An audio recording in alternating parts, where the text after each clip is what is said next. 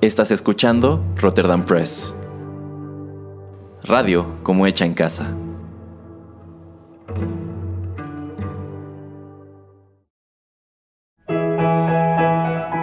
Rotterdam Press presenta Arena Rocky Metal.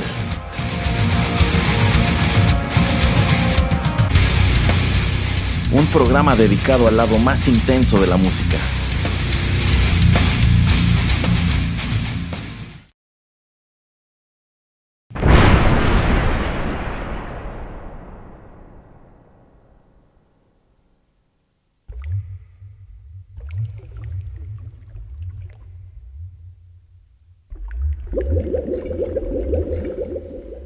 Parecer, no hay nada más misericordioso en el mundo que la incapacidad del cerebro humano de correlacionar todos sus contenidos. Vivimos en una plácida isla de ignorancia, en medio de mares negros e infinitos, pero no fue concebido que debiéramos llegar muy lejos. Hasta el momento las ciencias, cada una orientada en su propia dirección, nos han causado poco daño. Pero algún día la reconstrucción de conocimientos dispersos nos dará a conocer tan terribles panorámicas de la realidad y lo terrorífico del lugar que ocupamos en ella, que solo podremos enloquecer como consecuencia de tal revelación o huir de la mortífera luz hacia la paz y seguridad de una nueva era de tinieblas. Los teósofos han adivinado la imponente grandeza del ciclo cósmico en el que nuestro mundo y la raza humana no son sino un incidente transitorio. Los filósofos han hecho insinuaciones acerca de extrañas supervivencias en términos que podrían helar la sangre si no se enmascarasen tras un suave optimismo. Pero no procede de ellos la visión de épocas prohibidas que me hace sentir escalofríos cada vez que pienso en ella y me vuelve loco en mis sueños. Esa pequeña visión, como todas las pavorosas visiones de la realidad, fue el producto de una reconstrucción accidental a partir de varias cosas diferentes, en este caso un antiguo artículo de periodismo y las notas de un profesor fallecido. Espero que nadie más sea capaz de repetir esta reconstrucción. De hecho, si yo viviera lo bastante, jamás aportaría conscientemente un solo eslabón a tan horrible cadena. Creo que el profesor también tenía intención de silenciar aquella parte de la que tuvo conocimiento, así como de haber destruido sus notas si no le hubiera sobrevenido una repentina muerte.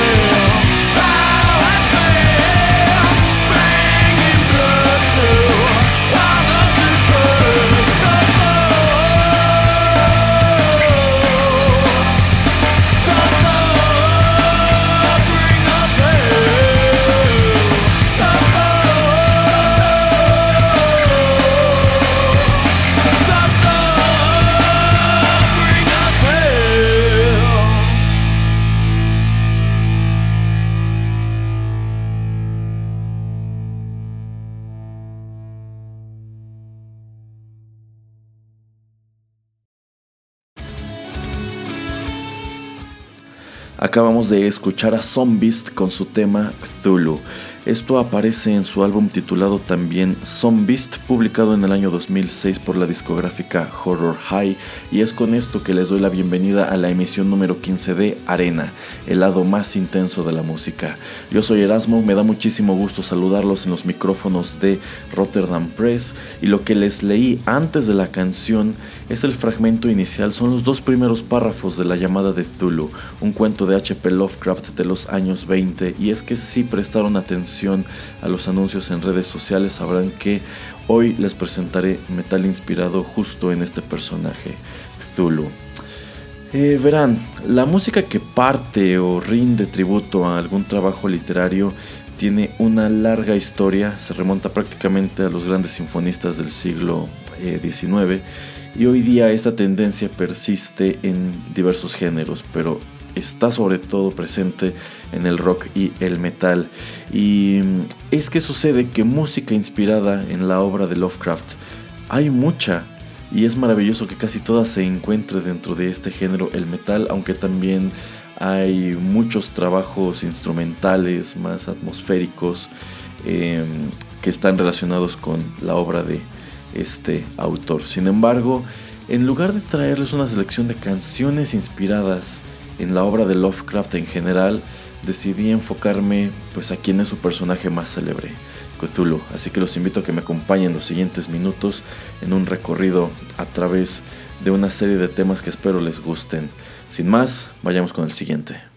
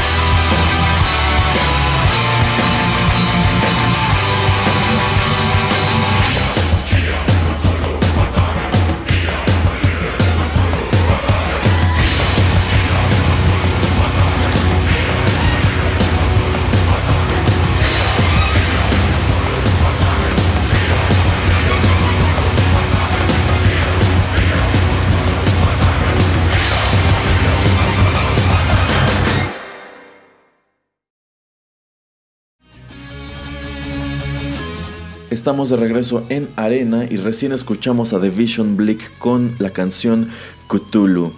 Esta viene incluida en el álbum Carpathia, a Dramatic Poem, que fue lanzado por Prophecy en el año 2005.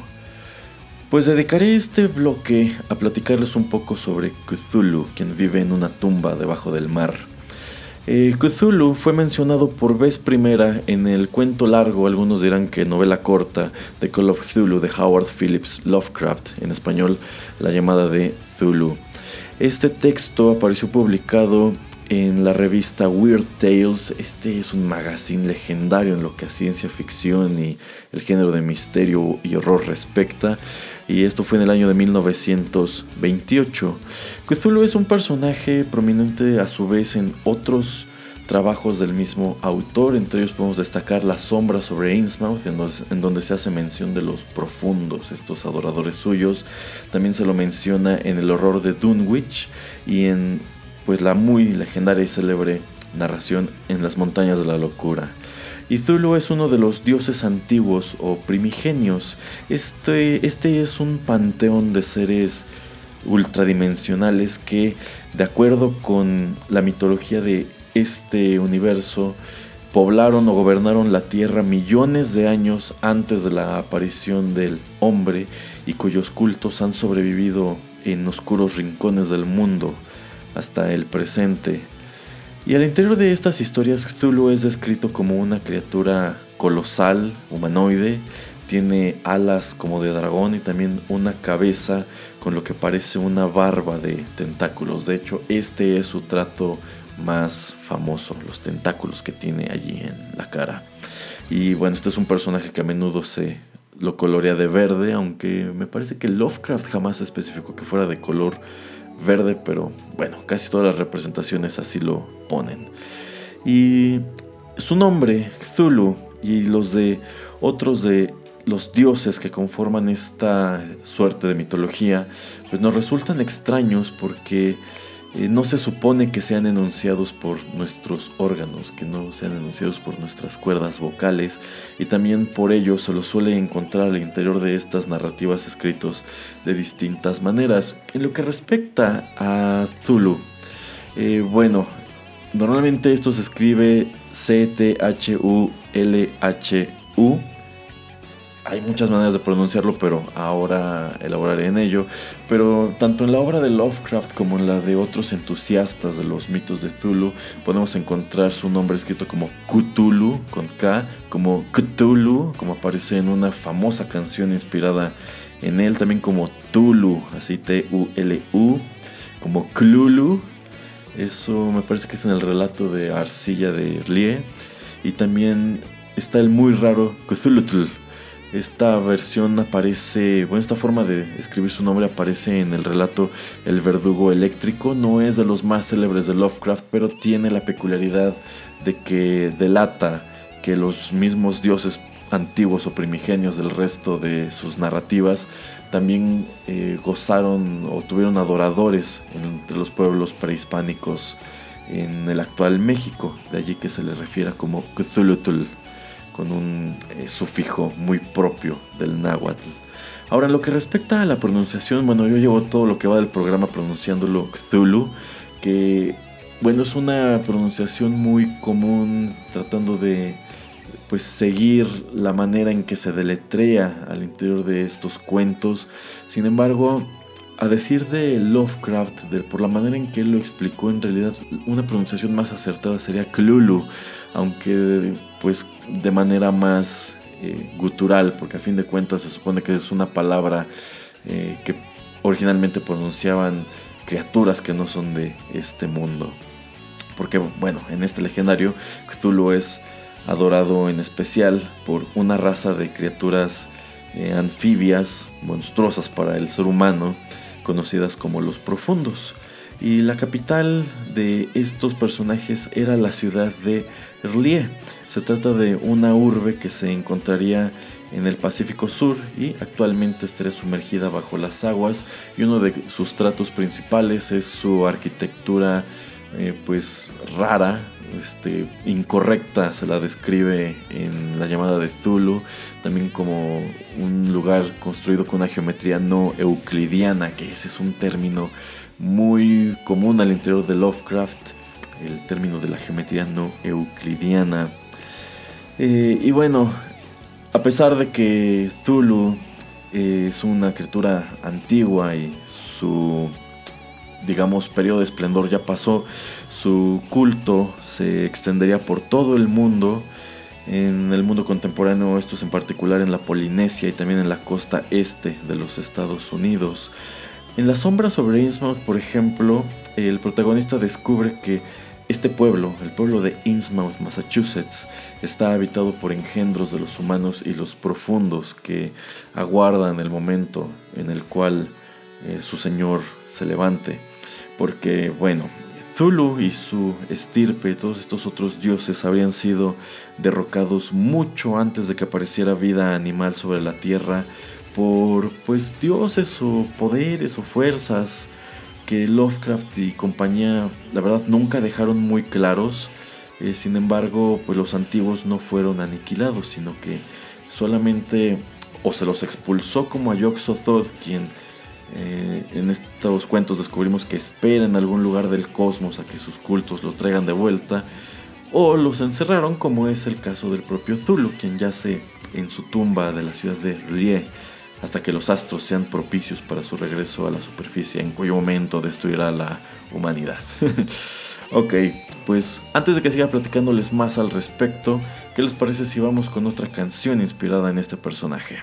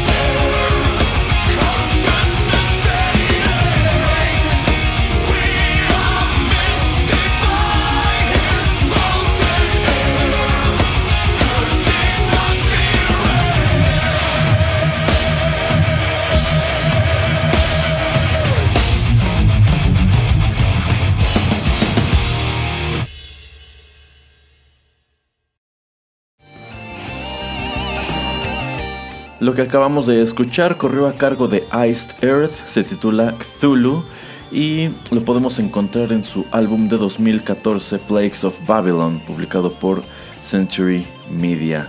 Si me preguntan, más allá del título, yo considero que la letra de la canción no parece estar muy informada sobre quién o qué es exactamente Zulu.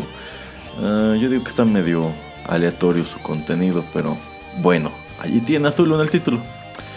Ahora quiero platicarles brevemente, lo más breve que me sea posible, sobre H.P. Lovecraft. Bueno, este señor fue un autor estadounidense de ficción, él vivió entre 1890 y 1937 Famosamente, Stephen King lo nombró el mayor practicante de narrativa de horror en lengua inglesa de todo el siglo XX.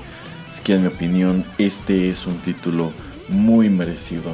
Cuantiosos autores de horror, suspenso, misterio, eh, posteriores a, a él, pues lo tienen en muy alta estima. Howard Phillips Lovecraft nació y creció en Providence, esta es la ciudad capital de Rhode Island y allí pasó casi toda su vida. De hecho, esta ciudad, Providence, es muy importante al interior de su narrativa, al igual que el estado que está pues junto a Rhode Island, que es Massachusetts. Es en Massachusetts en donde se encuentra la ciudad ficticia de Arkham, donde se encuentra Dunwich, el río Miskatonic y por supuesto eh, Innsmouth. Lovecraft eh, fue un niño enfermizo que por esta situación recibió su educación en casa y puesto que casi no podía salir, eh, él para entretenerse se la pasó leyendo, entre muchas otras cosas, a los grandes de la narrativa de horror del siglo XIX. Y de hecho yo pienso que es justo eso lo que lo convirtió en un autor tan genial a su vez, que él siendo muy joven, leyó y comprendió como pocos de sus contemporáneos a sus antecesores. Eh, Lovecraft se desarrolló como escritor con los textos de Edgar Allan Poe, Algernon Blackwood, Robert W. Chambers, Lord Dunsany y Arthur y todos ellos son importantísimos para su narrativa.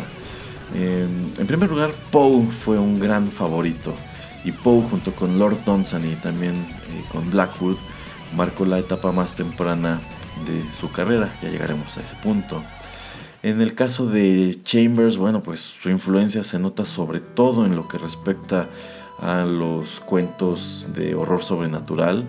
Eh, con este segmento de la narrativa de Lovecraft se asocia mucho a los nombres de Hastur y el Rey en Amarillo que aparecen en la obra de Robert W. Chambers. Y Macken, Macken también es muy importante para dicha etapa de Lovecraft, pues es evidente, es más que evidente que sin el gran dios Pan de Macken, Lovecraft no habría escrito el horror de Dunwich. Si ustedes han leído a Lovecraft, han leído a Poe y no han leído a Arthur Macken, háganlo, no se arrepentirán. Es una lectura pesada, no se los niego, pero vale mucho la pena leer algo de Macken. Y por cierto, ya que mencioné a Algernon Blackwood, este era un gran favorito de Lovecraft. Eh, él consideraba que su cuento Los Sauces era uno de los mejores ejercicios de narrativa de horror. Y sí, la verdad, este cuento Los Sauces está bien denso. y bueno, eh, continuando con Lovecraft, pues su bibliografía fue muy amplia, incluso a la fecha no está catalogada en su totalidad. Él es famoso sobre todo por sus cuentos, por su narrativa, pero no quiere decir que, practicara, que no practicara otras cosas. Él también escribió eh, crítica, escribió ensayo y escribió un montón de cartas con otros contemporáneos suyos que llegaron a destacar en el ámbito literario y quienes son recordados como el círculo de Lovecraft. Y precisamente en este círculo de Lovecraft encontramos nombres que pues el tiempo hizo populares como Clark Ashton Smith, como Robert E. Howard, él es el creador de Conan el Bárbaro, y también era corresponsal de Lovecraft un joven Robert Bloch, quien años más tarde se hizo célebre por su novela Psycho. Y sí, es Psycho la del filme de Alfred Hitchcock. Y les decía que la obra de Lovecraft se puede dividir en etapas y por lo regular eh, se hace en tres. El periodo más temprano sería el periodo dunsaniano que consta de mm, cuentos que tienen muy marcada influencia pues precisamente de Lord Dunsany y también de Edgar Allan Poe.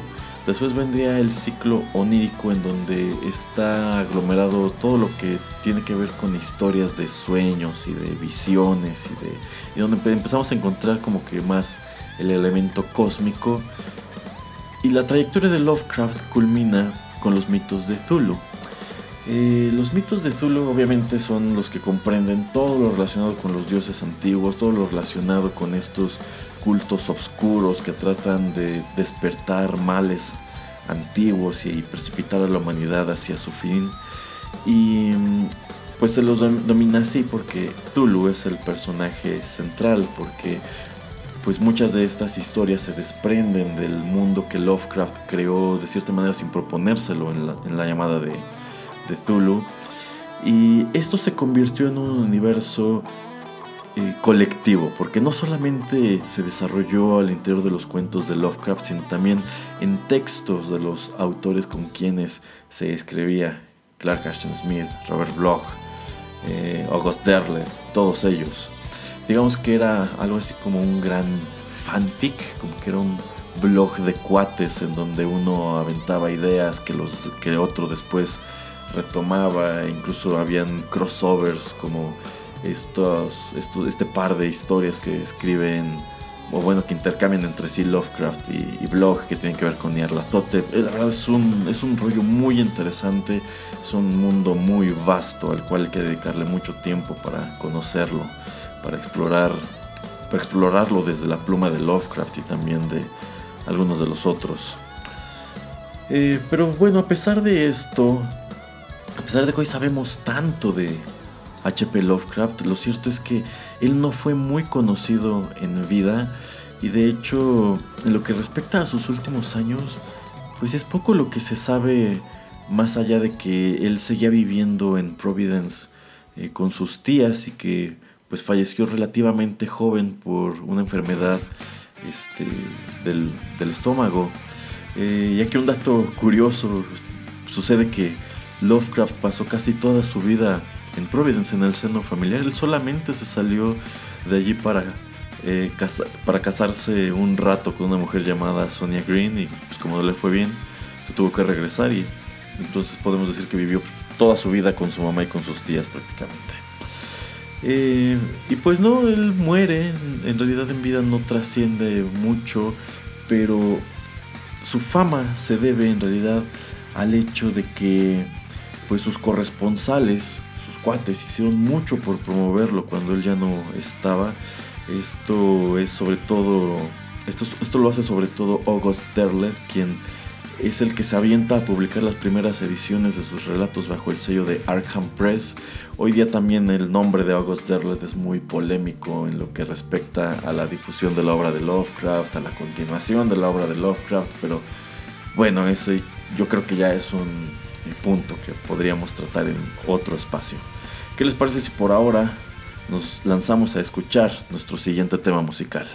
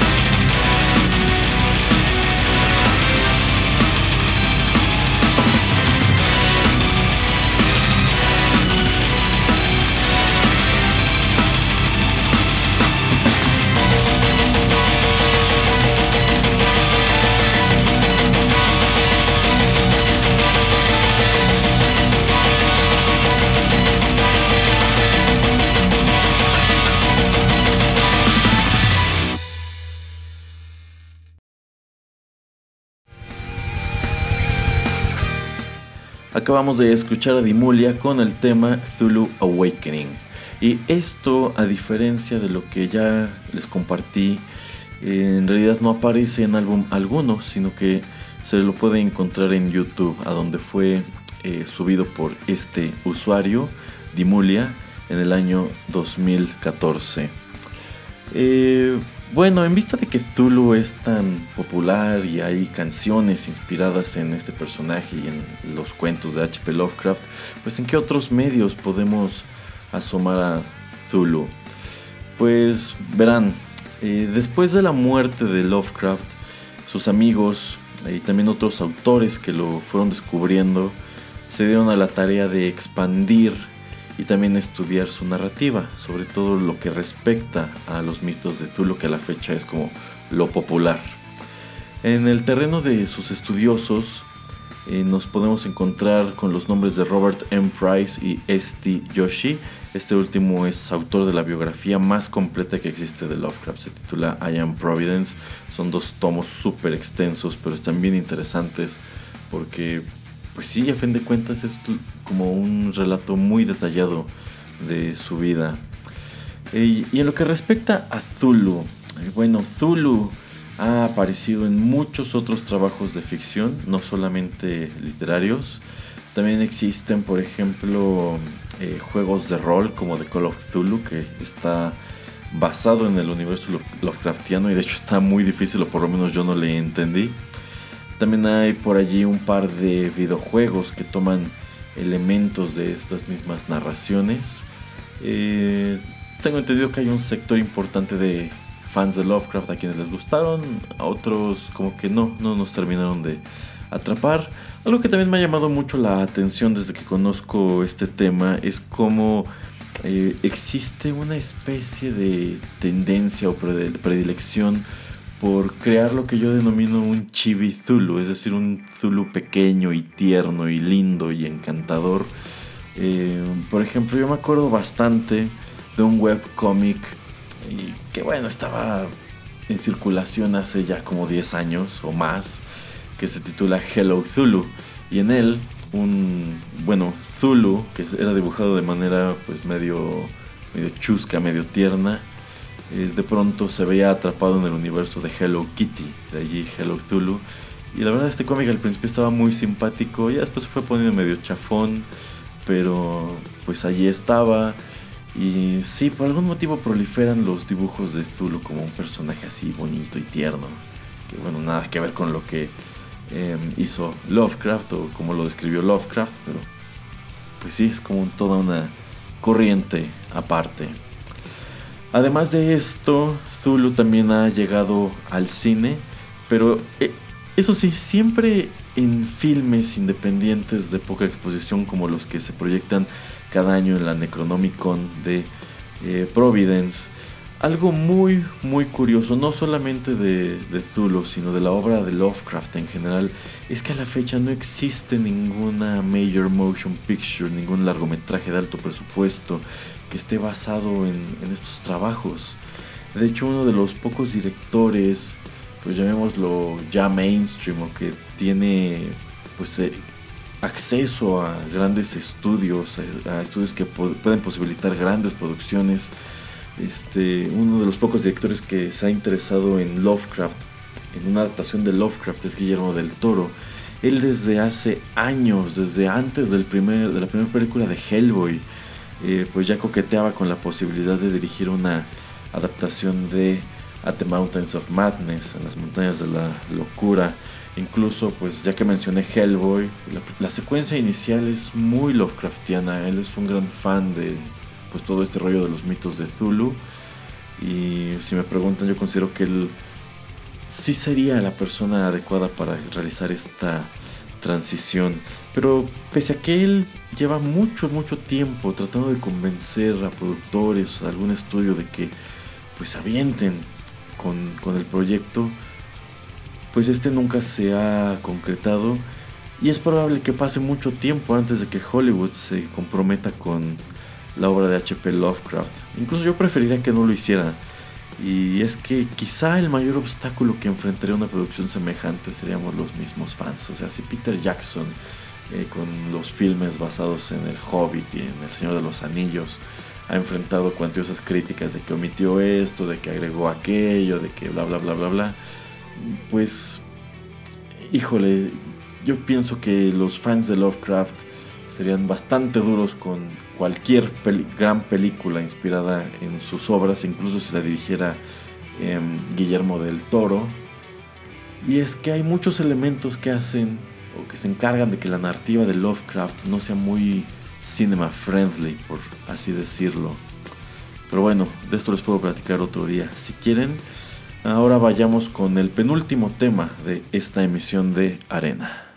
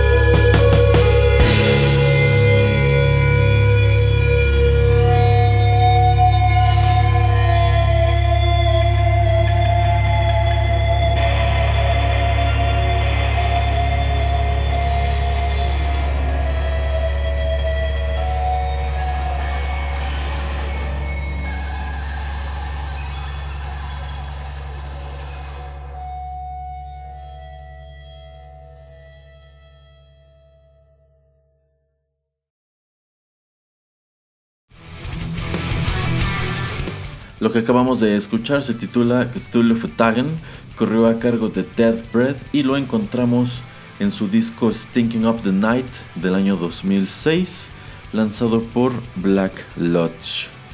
Y hablar de los mitos de Zulu es hablar de muchos elementos que pues van de la mano y en este bloque quisiera hacer mención de manera muy breve de uno de ellos, eh, que es el Necronomicon. El Necronomicon, para quienes no están familiarizados con este universo, es un grimorio ficticio, es un libro ficticio que por lo regular aparece eh, en las narraciones de los mitos de Zulu. Y aquí quiero subrayar en especial el adjetivo ficticio.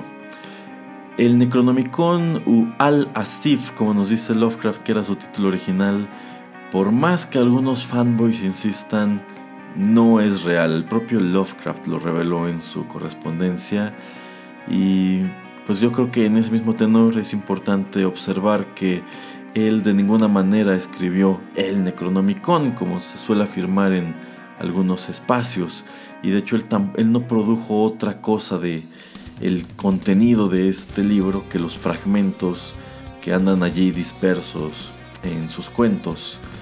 Eh, en los cuales por supuesto se mencionan a Zulu, a Yoxotot, a el Migo, todos estos nombres extraños. Eh, y allá afuera en el mercado hay ediciones que afirman ser completas del Necronomicon, se las pueden encontrar en algunas eh, librerías.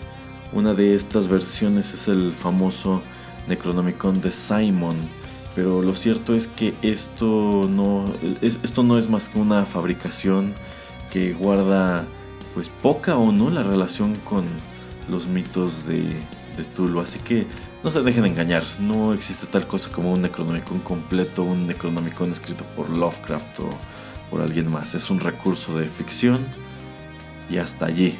Yo sé que a los fans hardcore puede romperles el corazón, en su momento eh, a mí también me lo hizo, pero bueno, eh, en nombre de la verdad, creo que es importante señalar eso porque en todo el tiempo que llevo de ser fan de Lovecraft me he percatado que si hay por allí quienes defienden a capa y espada la existencia del Necronomicon. En fin, pues ya para adentrarnos a nuestro último bloque eh, musical, pues quiero leer otro fragmento de la llamada de Zulu lo que escucharemos enseguida, pues lo cierto es que no necesita presentación, pero yo de cualquier manera regreso a despedir este programa.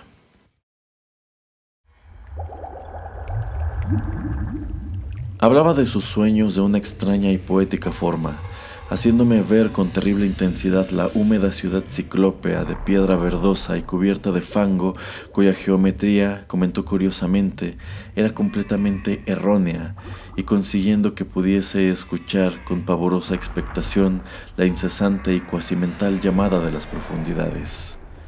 Cthulhu, Vetagen, Cthulhu, Vetagen. Estas palabras formaban parte de aquel terrible ritual que hablaba de la vigilia onírica del difunto Zulu bajo su bóveda pétrea de relieve, y me sentí profundamente estremecido a pesar de mis creencias racionales.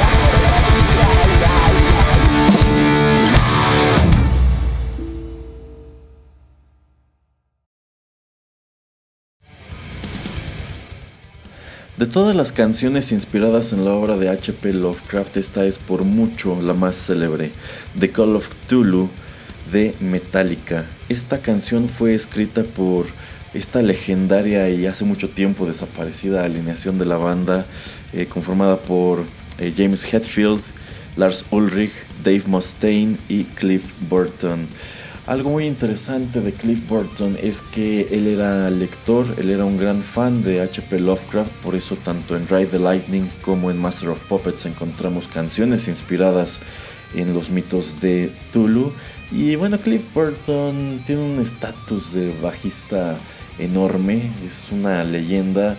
Muchos argumentan que no era tan bueno, pero lo cierto es que yo considero que Cliff Burton fue un motor muy importante en los inicios de Metallica y pues creo que no soy el único que piensa que cuando eh, Cliff muere eh, Metallica pierde algo muy valioso y pues esto se refleja en sus álbumes subsecuentes, el Justice for All y el Black Album, que para muchos es el principio del fin. Ahora, eh, pues sí, The Call of Cthulhu apareció en Ride the Lightning de 1984. Sin embargo, lo que acabamos de escuchar en realidad, ya se habrán percatado, no es la versión original, sino se trata de un cover. Esta versión corrió a cargo de Nikolai Stravinsky. Él es un músico ruso él interpreta todos los instrumentos y él colgó esto en su canal de YouTube en el año 2017. ¿Por qué no utilicé la grabación original? Bueno, porque si conocen la historia sabrán que Metallica es una de estas bandas que gustan de tumbar canales de YouTube, podcasts y Napsters cuando eh, utilizan sus canciones en ellos. Entonces, por cuestiones de seguridad de Rotterdam Press opté por utilizar el cover en espera de que pues tampoco suscite problemas. en fin, pues con esto llegamos ya al final de nuestro programa. Esto fue en realidad solamente una probadita de toda la música que haya allá fuera inspirada en la obra de Lovecraft. Más adelante en la historia de Arena podríamos hacer una emisión similar, pero en donde abordemos pues el grueso de la obra de Lovecraft o a más personajes de los mitos de Zulu o donde escuchemos canciones dedicadas a Zulu en géneros pues ya mucho más mucho menos amigables, algunos de los cuales de hecho no me encantan, pero podríamos darles una oportunidad. Espero hayan disfrutado esta emisión, de una vez los invito que no se pierdan nuestros contenidos siguientes. La próxima semana regresa TechPili en su emisión número 12. Les estaremos platicando sobre las implicaciones económicas y tecnológicas de la Copa Mundial de la FIFA, porque ya saben, está el Mundial en Rusia el mes siguiente. Eh, también regresa 8 bits, ya les anuncié. Les estaré presentando algunos temas de música de videojuegos en bajo. En lo que respecta a Rotterdam Chips, la próxima semana creo que estará algo cargadita. Les estaré leyendo algo de Ovidio y también escucharemos una estupenda canción de rock. Y ya para terminar, en lo que será la emisión número 16 de Arena, les traeré una selección de mis canciones favoritas de Creator. No se lo pierdan. Sale, pues muchísimas gracias por la sintonía. Les recuerdo que sus comentarios, sus sugerencias, sus peticiones son muy valiosas. Pueden dejárnoslas en el podcast si es, si es que nos están escuchando en SoundCloud o en su defecto. Búsquenos, búsquennos en nuestras redes sociales. Nos encuentran en Twitter y Facebook como Rotterdam Press. O también tenemos a su disposición el correo electrónico rotterdampress.gmail.com. Vale, muchísimas gracias. Yo soy Erasmo y los espero muy pronto en otros contenidos de este su canal. Hasta la próxima.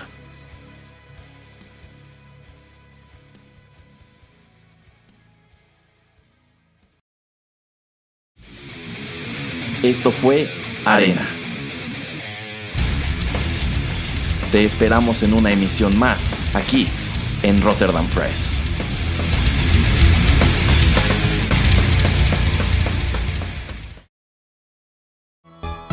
Villaje Cibernético, revista cultural en línea. Artículos, literatura, entretenimiento, crítica y actualidad. Cultura, no censura. Ven a leernos en pillajecibernético.com y búscanos también en YouTube. Villaje Cibernético.